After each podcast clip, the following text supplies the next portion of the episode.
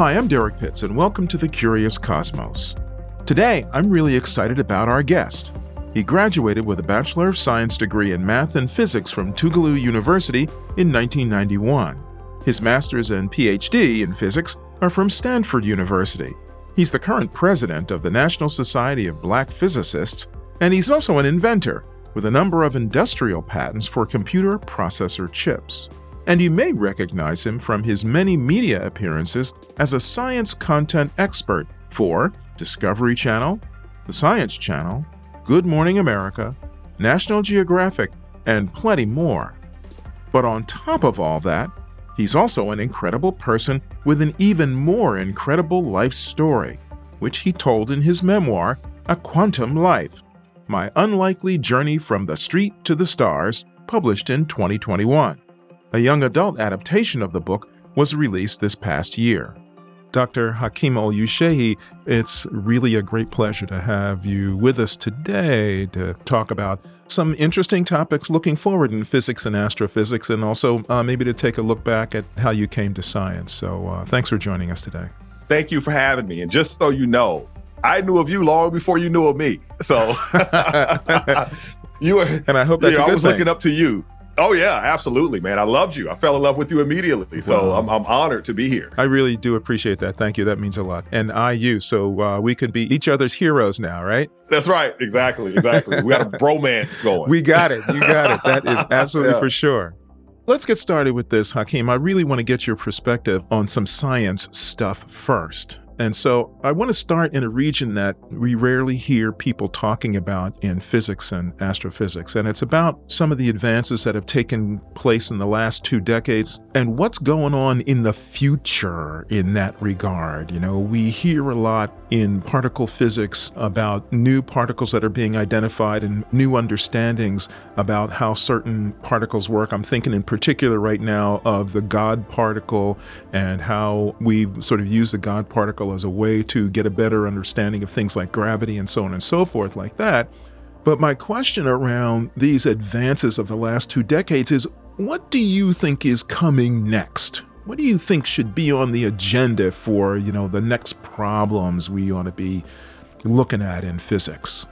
Wow, thank you for the softball question. I didn't I didn't want to waste your time here, you know? yeah. Well, you know, it really depends on what area you're looking in, right? So there are areas that are brand spanking new, like gravitational wave astronomy. So just like astronomers might study radio waves or study infrared radiation to learn something different about astronomical objects, astronomers have discovered that gravitational waves can also tell a piece of the story about the evolution of the universe. What the Event Horizon Telescope is doing. Yes, right? sure. Imaging black holes at the centers of galaxies. Mm-hmm. So those two are huge, right? Because as I see it, we've come so far in understanding matter, understanding electromagnetic radiation, but as far as understanding space time, you know, we've gotten as far as GR, general relativity. Yeah, yeah. And we're kind of stuck in a way. We went down the string theory path, there's loop quantum gravity, right? Black hole thermodynamics. But it feels like we've been stuck because there's not any experimental evidence, right? Observations, measurements that can lead the way. I think in the early 20th century, we got spoiled, or even late 20th century, we go to Maxwell with, you know, how the theorists were just pushing it forward before we had observations, right? And they can make predictions that we can go and look for and say, hey, we know what we're talking about. Theoretical physics really is nothing more than a set of ideas about how something works, all the while fitting in with the laws of physics as we already understand them. It's almost like saying, okay, we know this works like this. I have an idea of how it might work going forward. So let me continue to develop and work on this idea and see how far out it goes and what it's going to suggest. So you have this theoretical idea. Now, what you do is you then go see if you can come up with some observations that confirm what your idea is about how this is going to play out. So, this is why astronomers these days keep referring back to Einstein, because Einstein, as a theoretical physicist, worked out what could possibly happen going forward if you simply extended work on this phenomenon according to the laws and principles as we see them. And what he discovered was oh, well, my idea now suggests that the universe should be doing this. He didn't have the means to prove it, but he said, My numbers are right. I've had my friends check it. The numbers are right, so that's suggesting the universe is going to do this. Now we have the equipment to see whether or not what he was suggesting actually would turn up, and gravitational waves is one of those. We're at a time now where, you know, we understand that within these theories is not the full story of the universe. And that's what we're trying to get to. I think the theoretical, speculative pathways have sort of, you know, they've all kind of run dry in terms of looking really like this is it. So experiment is the way forward, I think. So that's that side. Everything happening in planetary astronomy yes. is new, right? That's all new. And solar system exploration, right? We're going to these wet worlds now, right? We have a Dragonfly mission going to Titan. We have the Europa Clipper mission. Mm-hmm. And when you say wet worlds, you're talking about going to places where we know there's liquid water. Or liquid something else, right? So Titan has. Right, that's liquid methane, right, okay. But abundant liquids, because liquids are a, a necessity for life, it appears to be. And so, you know, here on Earth is based on water, but the astrobiologists who study this stuff say that there's a huge plethora of different liquids that could serve as a solvent for life. And so let's go look, see what's there. Mm-hmm. That stuff is pretty cool. There's other areas that are more obscure, like optics, you know, semiconductor physics. Sure. This is like, and you're talking about applied physics here, right? Yeah, exactly. Applied physics is always doing cool stuff. When we're talking about applied physics, what we're really saying is that we're taking these ideas that we've extrapolated out from someplace else and we're turning it into practical applications. So we're using this physics now to make stuff that does cool things for us. So, a really good example of this is lasers. Lasers started out as this really wild idea that if you manipulated light in just the right way, you could make it way more powerful and have it do things that you couldn't imagine doing before. And now, what we've done is we've applied those ideas about lasers in so many different ways. In fact, we no longer think about what lasers do for us.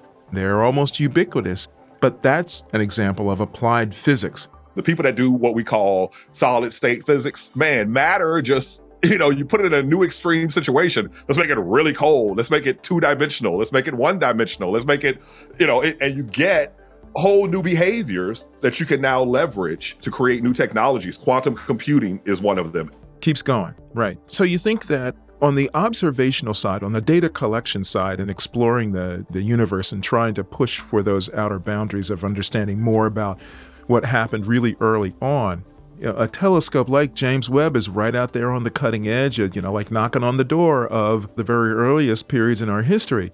Is there some other regime that we could be looking in other than IR that might open some doors for us out there? Ooh, well, the, the gravitational wave lens is the main one. The cosmic microwave background radiation has paid off so hugely for precision cosmology. And that next step is a cosmic neutrino background. So, the microwave background radiation, this is really just a fancy term for the residual heat left over from the beginning of the universe. Everybody knows about the Big Bang big explosion, stars, galaxies are formed, all this stuff comes into existence, and we have a universe, right? Well, it's not exactly like that. It's a little trickier than that. So the universe starts out an incredibly small, incredibly hot, incredibly dense dot. Just infinitesimally small. But everything that we know of in the universe today, including all of the forces like gravity and electromagnetism and all that stuff, that's all packed in there. For some reason, that little dot explodes. And as it explodes, the temperature begins to go down. As the temperature begins to go down, elementary particles can be formed. Those elementary particles can get together and create atoms. Those atoms can then create molecules. Now you have the building blocks for all of the other stuff in the universe, like stars and galaxies and all that jazz, right? But what people don't realize is that shortly after that explosion began, the universe sat essentially dormant for a little bit of time. And then there was a sudden expansion of all of this. And the universe cooled down even further. and particles began to get together in a way that allowed radiant energy to pass through and start traveling around the now expanding universe. Once this inflation began, now electrons could begin to couple with protons and neutrons, and that then made the universe transparent to the radiation, and radiation could now be able to spread throughout the universe. And in figuring out what it might have been like before then, we now develop a model for what the universe must have been like in those very early few seconds, or even the first billionth of a second. And that is a huge technological challenge. You know, so neutrinos promise a lot of insight into this subatomic world of fields and particles. So there are experiments that are going on looking at different aspects of neutrinos. Like there's the one where they're shooting it to the mine from some place in Chicago. Neutrinos are really simple too. So if we just think about the basic atomic particles like protons, neutrons, and electrons, well, neutrinos are actually part of that, but they're far, far smaller. Not only are they really tiny, but they really have virtually no mass at all and they pass through everything. Everything. They are so small, they fit through the tiniest little atomic spaces between any of the other particles at all. If you hold up your hand, there are hundreds of millions of neutrinos passing through your hand right now, passing through your entire body. Everywhere these neutrinos exist. But because they are so small and because they have no mass, they hardly interact with anything at all. So, one of the great neutrino experiments that has been created is what he refers to.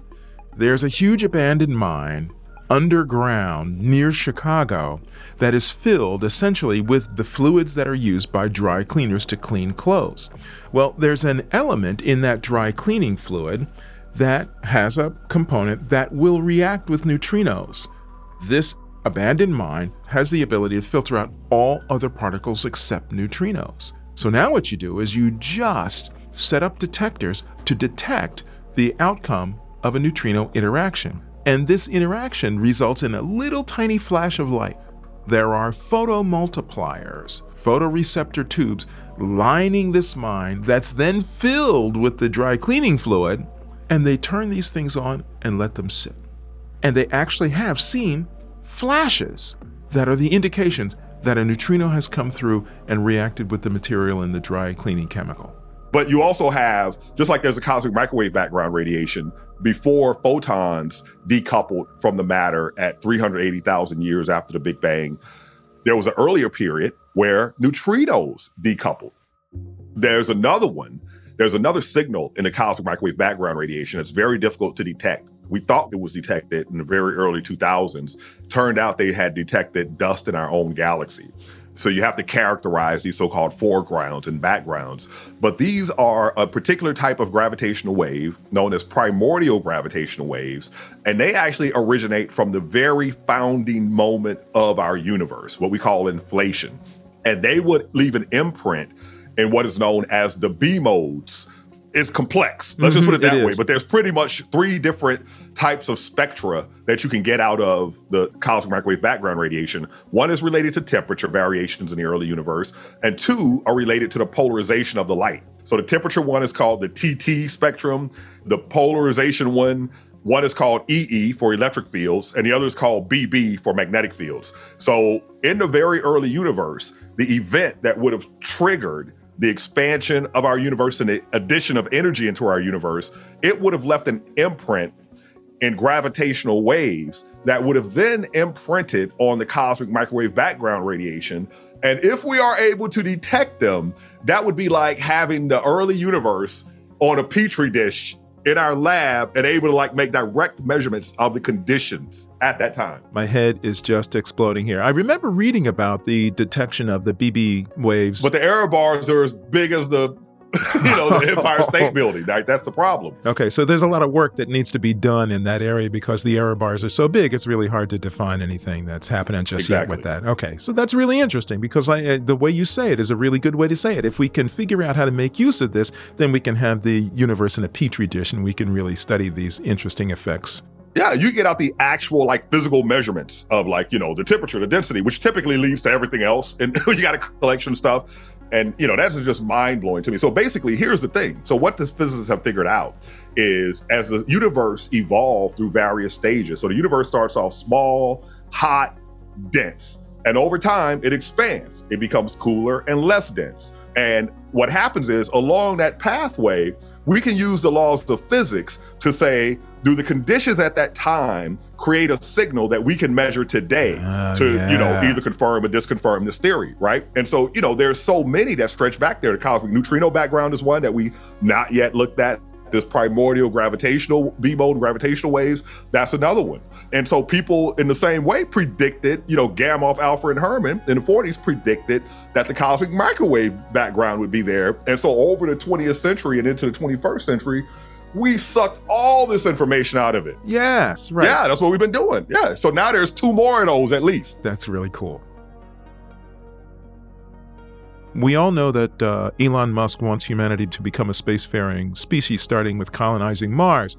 What is your thinking on the viability of long duration space travel for humans? You know, it's a big romantic idea that we all have about let's get out there and discover the universe, and we'll pile into a spaceship and we'll fly out there, and in 48 minutes, like they always do in the Star Trek episodes, we'll flash from one part of the galaxy to another part of the galaxy. You never see any change in an inertial movement inside the spacecraft or anything Right, like right. that when they're zipping along at light speeds and things like that. They're accelerating. Yeah. Yeah, right, right. There's no evidence of that at all. Warp 9, and we're still looking the same. So, yeah.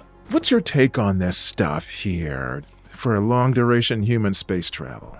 Well, the first thing is just from an engineering and biological perspective and mental perspective, it's very, very, very, very difficult, if not impossible. But anytime someone says something is impossible, you've taken a pretty hard stand there. So I'm not going to be that guy. Okay, all right. but it's really, really hard. And so, you know, the question is, what do we want to do and why do we want to do it? All right. So, the two things that I've heard is, well, three. They're sort of like the Star Trek model. I don't really see that happen, not with humans in spacecraft. The other is turn our solar system into our playground, turns near space, space around the sun into our tourism. That could happen to some degree. Mm-hmm. Okay, Okay all right. along with that is mining the asteroids and this sort of thing. So, the Earth only has a limited supply of minerals. Well, it turns out that asteroids are an excellent source for certain kinds of minerals, particularly really rare or what we now refer to as strategic minerals. So, for example, think about something like lithium. Lithium is an element that makes really good batteries. But if we're going to make enough cars with lithium batteries for people all over the world, then we have to exhaust probably the supply of lithium that our planet has. That definitely can happen. You know, you can use robots to do that, but we're talking about humans in space. And then the other one, the third model is we think of the planet's going to end and we need to be somewhere else, right, to survive that. And so, for sure, the planet is going to end, right? In a billion years, the Earth is going to be uninhabitable by any sort of life that we're aware of, right? Because the oceans are going to boil away and you know, it just has to do with the evolution of the sun. Right. Just to put people at ease, it's not going to happen for a little while. Billion years, a billion years, right? No species that we know of has existed for a billion years.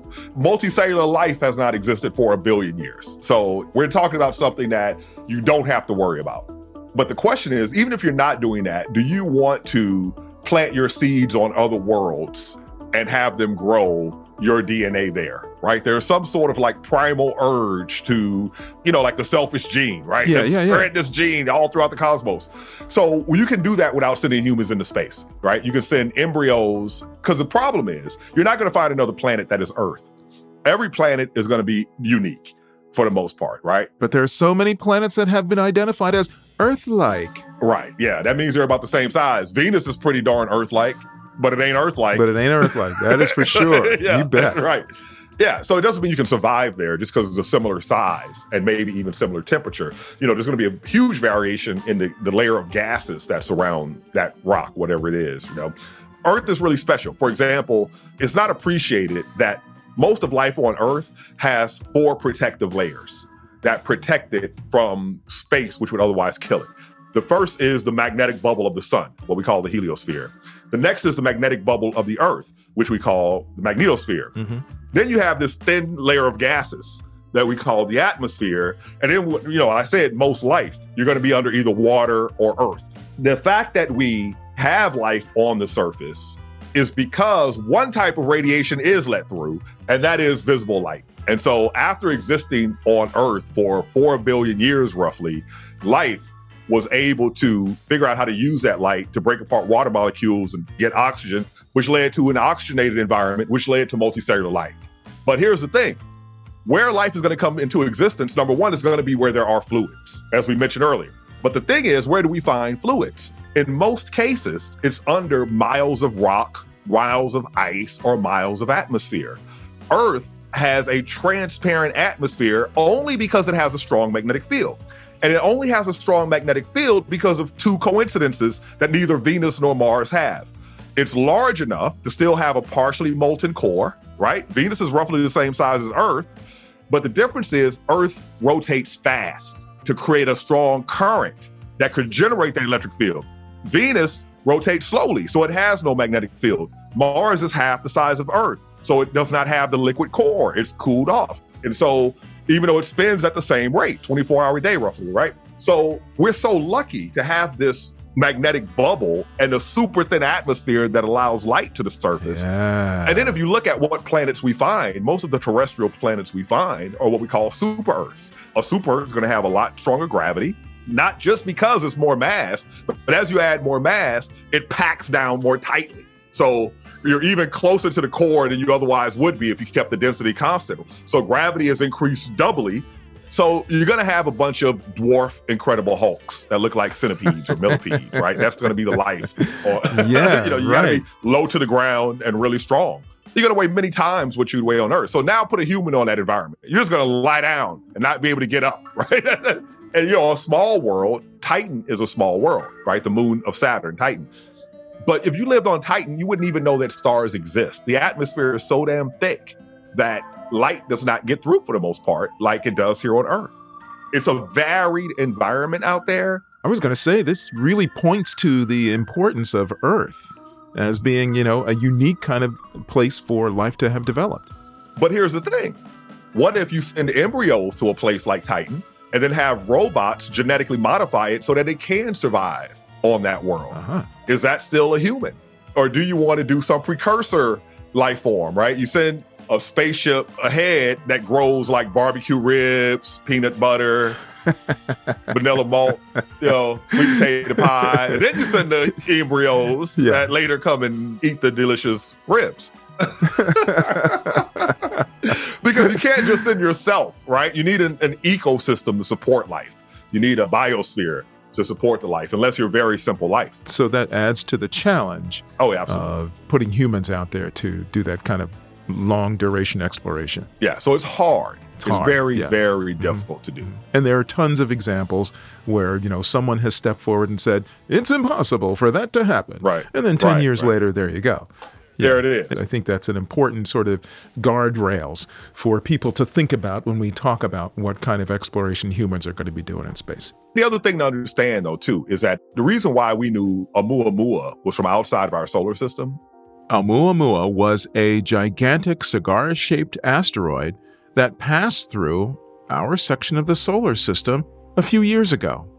It turned out that Oumuamua is a visitor from another part of the galaxy altogether, not an original part of our solar system at all. Speculation has run rampant about the possibility of what Oumuamua actually is. We don't really know because we can't really tell very much about it other than it's big, it's dense, it's been traveling for a long time, and it's traveling at a very high rate of speed that would be generated by its movement through the galaxy is because the way the laws of physics work, you're coming from far away, there's a lot of gravitational potential energy. So by the time you arrive, you're moving really fast, faster than if you originated within our solar system. So if you think you're going to leave here and travel to some other star system, how do you slow down and go in orbit around the planet? we couldn't even slow down and go into orbit around Pluto. Yeah, that's true. you know? Yeah, that's you know, that's right. Well, these are important things because, you know, the difference between fantasy and reality can be really enormous and it can be terribly misleading. And that sort of leads me into the next segment in our discussion, and that is my first visit to Jet Propulsion Laboratories in uh, Southern California a number of years ago, I was surprised at the lack of people of color that I saw mm. working in engineering positions and things like that. That's changed dramatically in the last, you know, 20 years or so. My most recent visit, uh, I was really surprised at uh, how many more women I saw and how many oh, yeah. more people of color. And in recognition that diversity and inclusion is really important, NASA has put itself in a position of saying that diversity and inclusion is tremendously important to them because the problems they have, they need to get those solved. And they're going to turn over every rock they can to find people who can help them so, do you feel as if there's been progress in diversity and inclusion in physics? And, and how important is this in physics? Is it the same way in physics as it is for NASA's applied needs? You know, my thinking is, is a bit divergent here. One of the things that has impacted my thinking is the fact that I've now visited 42 countries around the world. You know, like it's sort of like us studying planets, right? We now understand, oh, our solar system is kind of unique, right? It's not the standard solar system. I think that having a perspective of many different societies and understanding what is societal in general and what is unique to where I'm from, and also see the positives and negatives of my society. So, the first thing I'll say is that whatever problems we have with isms within science is really reflective of society as a whole. But at the same time, physics and astronomy are like a filter. For example, sometimes I'm in a discussion about equity and inclusion and fairness and all this. And someone, you know, from the community will say, and I've seen people talk about this, you know, a black person, right, will say, oh, you know, our kids aren't interested in that stuff. And the black scientists will be aghast, like, wait, no, that's not the story. This is a part of their history. And I'm like, no, that ain't the story either. The story is, you know who else ain't interested in this stuff? White people, Asian people, Indian people. Like, nobody's interested in physics and astronomy. Let's let's be real about this. When you look at STEM in general, we've been pushing the STEM for the last 25 years hard, and there have been changes. But still, what percentage of college students graduate with STEM degrees? It's only 18%. What percentage of those are going to be in physics and astronomy? It's a very, very tiny number. Now, a part of that filter is a personality filter. It's an identity filter. Sure. When I was a kid, they were calling me Urkel. Whenever a kid came on the TV who was a prototypical nerd, now, mind you, I'm from the hood, several hoods. So Urkel in my hood, like my brother-in-law told me in grad school, he's like, man, you don't fit in anywhere. You know, at home, I'm Urkel. At Stanford, I'm Snoop Dogg. You know what I mean? yes, it's like, right. you know, right?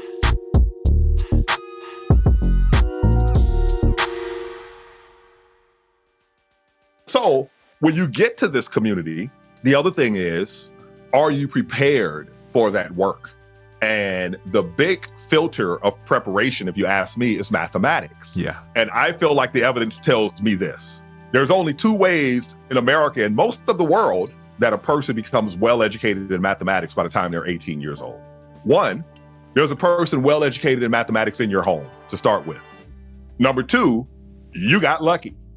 Ah. if you go to school and learn math, oh, are you lucky? You know, the basic thoughts of STEM math is algebra, right? That's the basic language. And the basics of algebra is missing virtually the entire society, right? And so you could be interested and you could be motivated.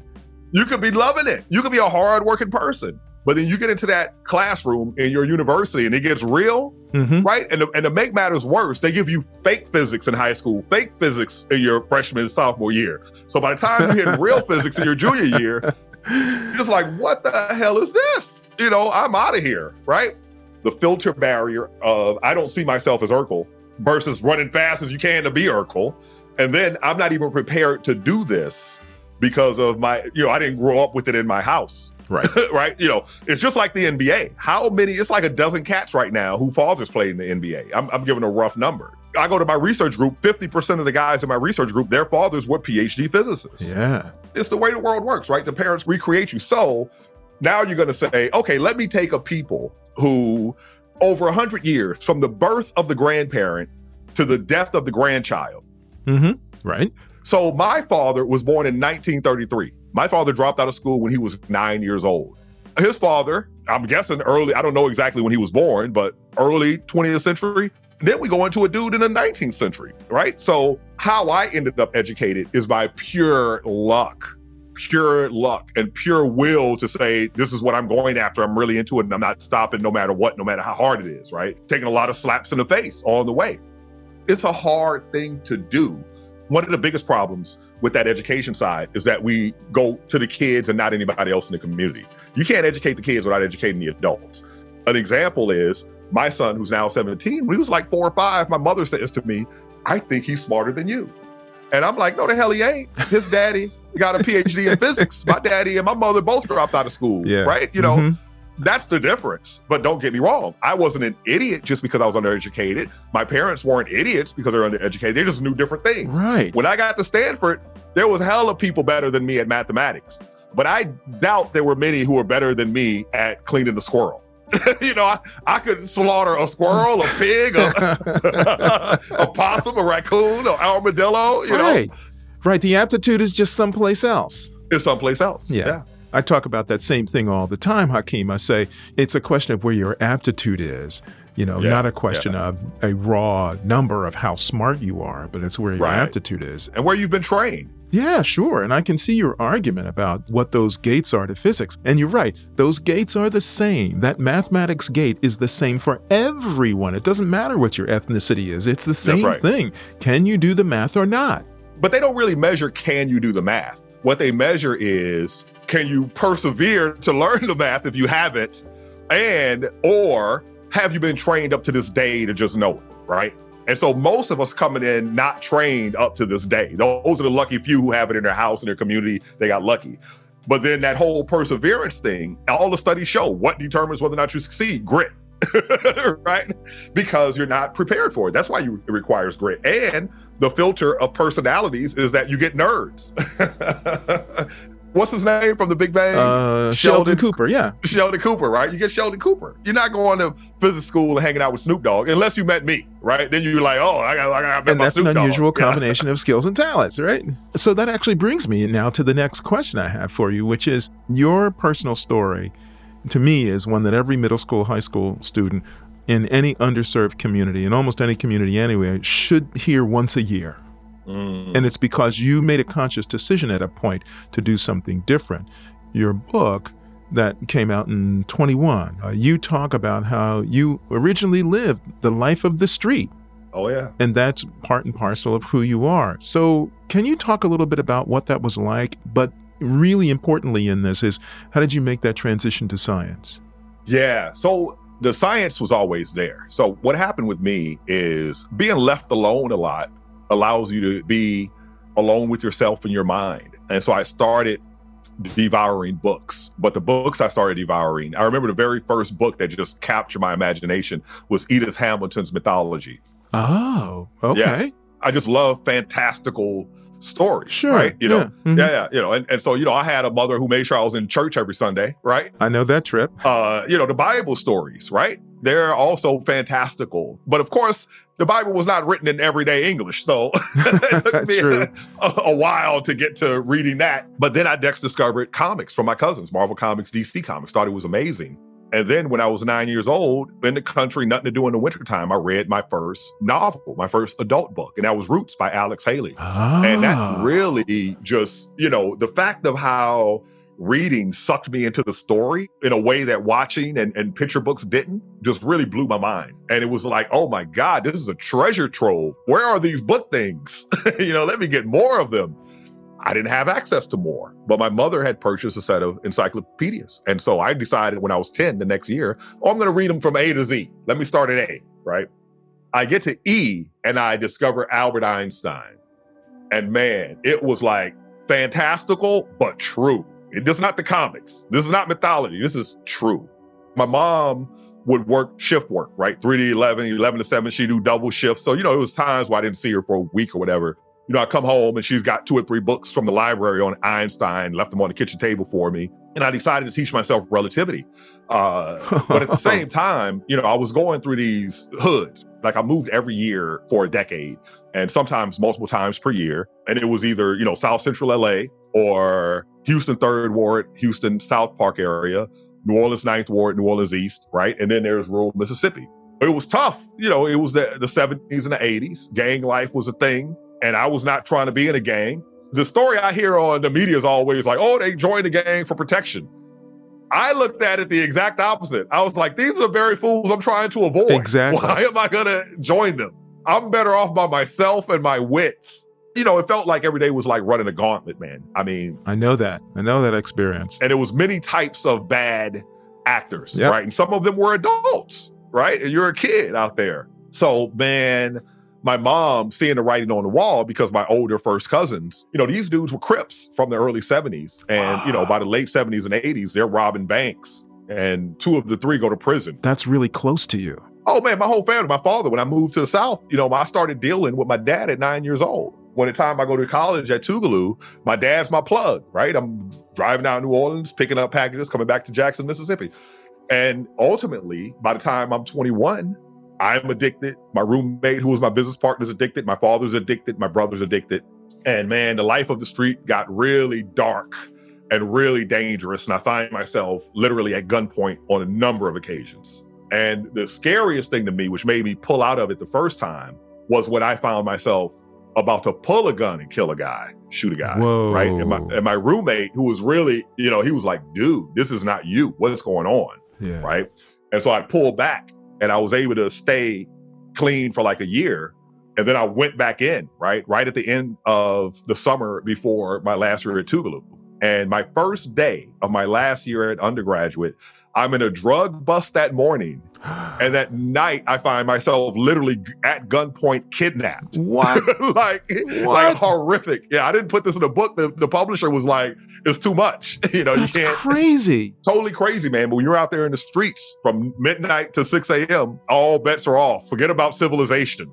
you know, it's a it's a whole other world. It's rough. So what was it that triggered you out of that? Man, you just get tired of it, man. You just get tired of it. It happened when I was at Stanford.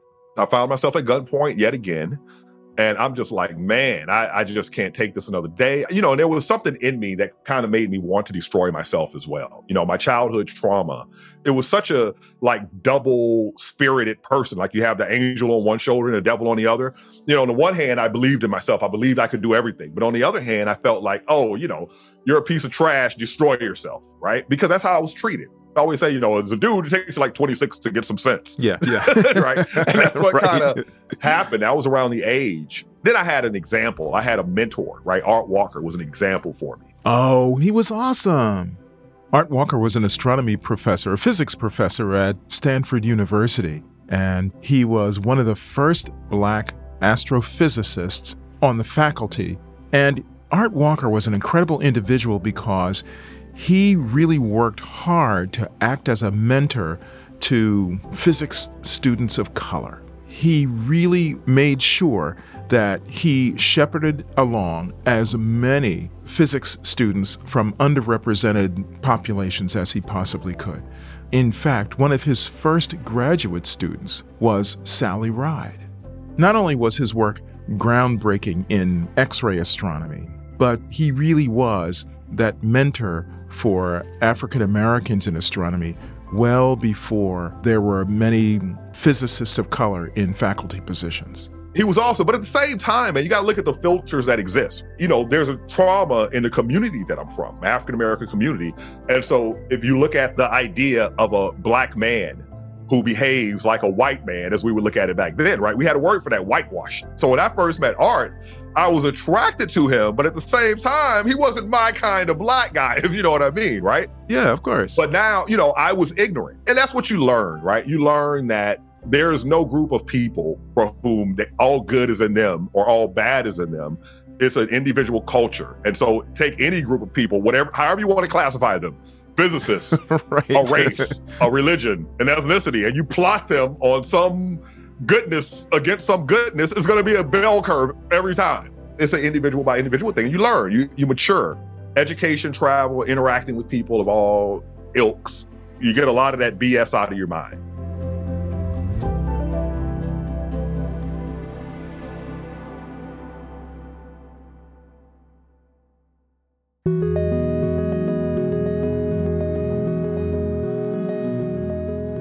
Now, the very last thing for you why are you so dedicated to this? You do a lot of media stuff, Hakeem. You know, uh, you're on a lot of programming here. You serve on a lot of different panels, both nationally recognized and small scale. You're the president of NSBP and all of these other things that convey a sense that you have some responsibility for helping people understand the world of science. Why is that important to you? Why are you so dedicated to that? I have no idea, man. I've always been down with that for some reason. And I feel like it's almost a responsibility and a duty. You know, I really think about the people from similar backgrounds to me, the people that are in the out. You know, I've always had the personality of pulling for the underdog. And then the other part of it is, you know, sort of ingrained in me in my community of be useful, you know, be useful to your community, be useful to your society, you know, and this is kind of what I have to offer. Listen, I could be a supermodel. You right? know what? I'm, I'm not going to go along with that, but I'll I'll let you say that. That's fine. You've not seen my abs. You got to you got to believe in yourself, brother. Go It ahead. is. I got it. I got it. Listen, I'm still convinced I'm going to go to the NBA, be the greatest player ever. I'm- Good, good. That's great. I, I love that. I love that self confidence. Well, look, you're killing it. You're absolutely Thank killing sir. it in that regard of serving that audience. And from an old head, you are doing exactly the kind of thing that we would want our younger brothers to do. And you are putting up that example that we think is really important. But you're also introducing people to science in a real, tangible manner that's not bullshit in any way, but honors what science really is and what it does. And you apply that across different disciplines in your life. And at the same time, you've been able to show people that you can make a decision about what you want to do. And you can change and go in a direction you want to go, what, whatever that is. Absolutely. And so That's I want to just applaud you for doing all that stuff. And uh, I want to thank you again for being willing to do this. Anytime. Thank you so much. I always love the opportunities I have to talk with Hakeem. I love how vibrant and alive he is when he's speaking about all of these things that he's interested in, while he's telling stories or if he's talking about astrophysics or presenting just his perspective on so many interesting things. And indeed, he has a really unique perspective that I deeply appreciate. And I also really appreciate it that he's not afraid to present his perspective. And he seems to come from the school that every perspective is worth examining because you don't know what nuggets are there. And he does a really great job of allowing room for that and presenting his own perspective. And I think that's really great. And I think we need to see more examples of that, of having an open mind to listen to other people, to see what their point of view is, because you never know what we might learn from that. Every time I talk with Hakeem, I always learn something new. So I really do appreciate that. And I always look forward to the next opportunity I have to listen to him. So if you have a chance to pick up Hakeem's book or catch him on one of the programs he so often appears on, I think you'll really enjoy learning more about him and learning to view the universe a little bit through his eyes as well. Thanks so much for listening to The Curious Cosmos today. We'll see you next time. This podcast is made in partnership with Radio Kismet, Philadelphia's premier podcast production studio. This podcast is produced by Amy Carson. The Franklin Institute's Director of Digital Editorial is Joy Matafusco, and Aaron Armstrong runs marketing, communications, and digital media. Head of operations is Christopher Plant. Our mix engineer is Justin Berger, and I'm Derrick Pitts, Chief Astronomer and Director of the Fels Planetarium at the Franklin Institute, and your host for this podcast. Thanks so much for listening.